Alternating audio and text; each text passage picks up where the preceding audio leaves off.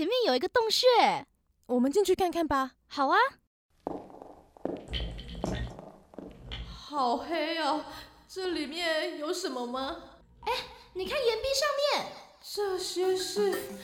古人留下来的动物壁画，难不成这里是动物记录点？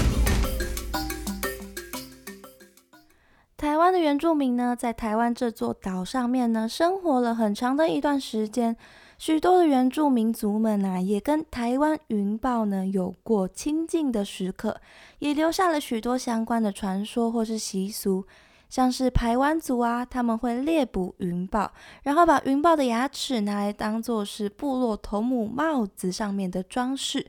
然后就会一代一代的传承下去。有的帽子上面呢，已经排满了一圈的牙齿了，而卢凯族呢，则是相反的。他们是禁止捕猎云豹的，因为传说中啊，卢凯族他们原本是住在古好茶这个地方，是在云豹的带领下迁居到了旧好茶，而他们认为呢，云豹是他们的祖先。像这样各式各样哦，关于原住民跟台湾云豹的故事被传承下来，其中啊，流传最广的就是关于台湾黑熊跟台湾云豹之间的故事。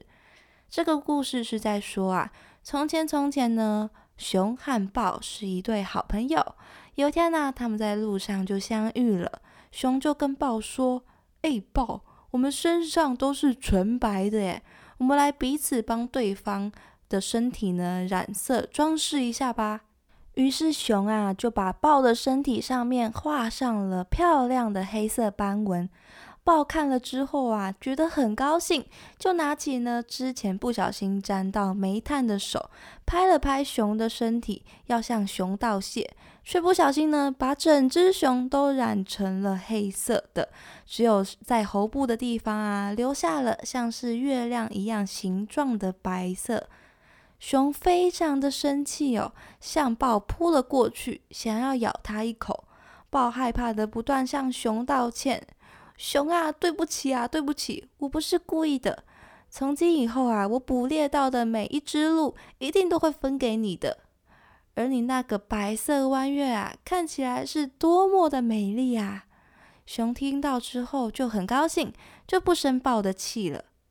这个呢，就是台湾黑熊跟台湾云豹的由来。除了台湾有关于云豹的各种传说之外呢，西方呢也有很多关于豹的神话传说。在前哥伦布时期，美国中南美洲的美索亚美利加文明呢的各个部落都把美洲豹视为是最高贵的圣兽，极具呢智慧、勇气还有力量于一身哦，是王权的象征。所以国王等等的皇族呢，都很喜欢披上豹皮、戴上豹牙的饰品来彰显自己的地位。而美洲豹呢，因为喜欢游泳，所以会在水边出没，而且呢，它们又是夜行性的，所以就被当作是冥府之王、有暗夜的太阳这样的称号。所以美洲豹啊，在那个时候的。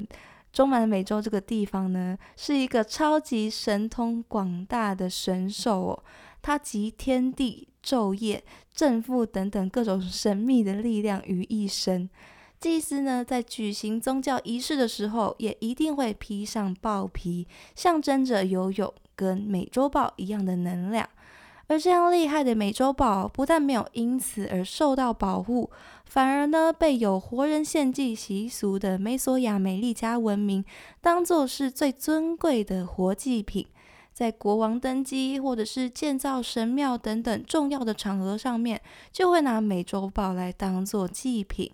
而在美索亚美利加文明底下，我们比较知道、比较有名的玛雅文明的人呢，则是相信美洲豹是火神跟雨神的化身。而且美洲豹呢，还会变身成一位身形高挑的老人，在村庄里面呢，到处保护村民免于疾病跟天灾的侵袭。但是由于啊，美洲豹他们是夜晚出现的，所以如果村民啊是在白天的时候见到美洲豹，反而呢还会招来疾病跟厄运哦。而除了玛雅文明之外，另一个也很有名的文明——阿兹特克文明的人们呢，则是认为啊，天地间呢有四位天神，除了羽蛇神、太阳神跟水神之外，他们还相信美洲豹是夜神的化身，还有另外一个名字呢，叫做特斯卡特利波卡，很长哦。那这个特斯卡特利波卡这个美洲豹的夜神呢，它是夜晚跟军权的神明，同时呢也是巫术跟审判之神。它跟象征着光明还有秩序的羽蛇神呢是死对头的身份呢。而在阿兹特克的军队之中啊，就出现了豹武士跟鹰战士这样特殊的军事精英编制。只有出身贵族，而且在战场上面呢有攻击的士兵，才有机会可以晋升成为豹武士或者鹰战士。这个豹武士呢，就象征着天神下凡；而另外一个老鹰的鹰战士呢，则是代表着太阳战神哦。除了像这样的神话传说啊。美索亚美利加文明的种种出土的图腾，还有豹形状的器具啊文物，也都显示着豹对于他们而言是多么的神圣不平凡哦。只能说，这样有力量又优雅的豹，有谁会不倾倒在他们的威严之下呢？那以上呢，就是关于台湾原住民还有中南美洲文明的跟豹相关的神话传说啦。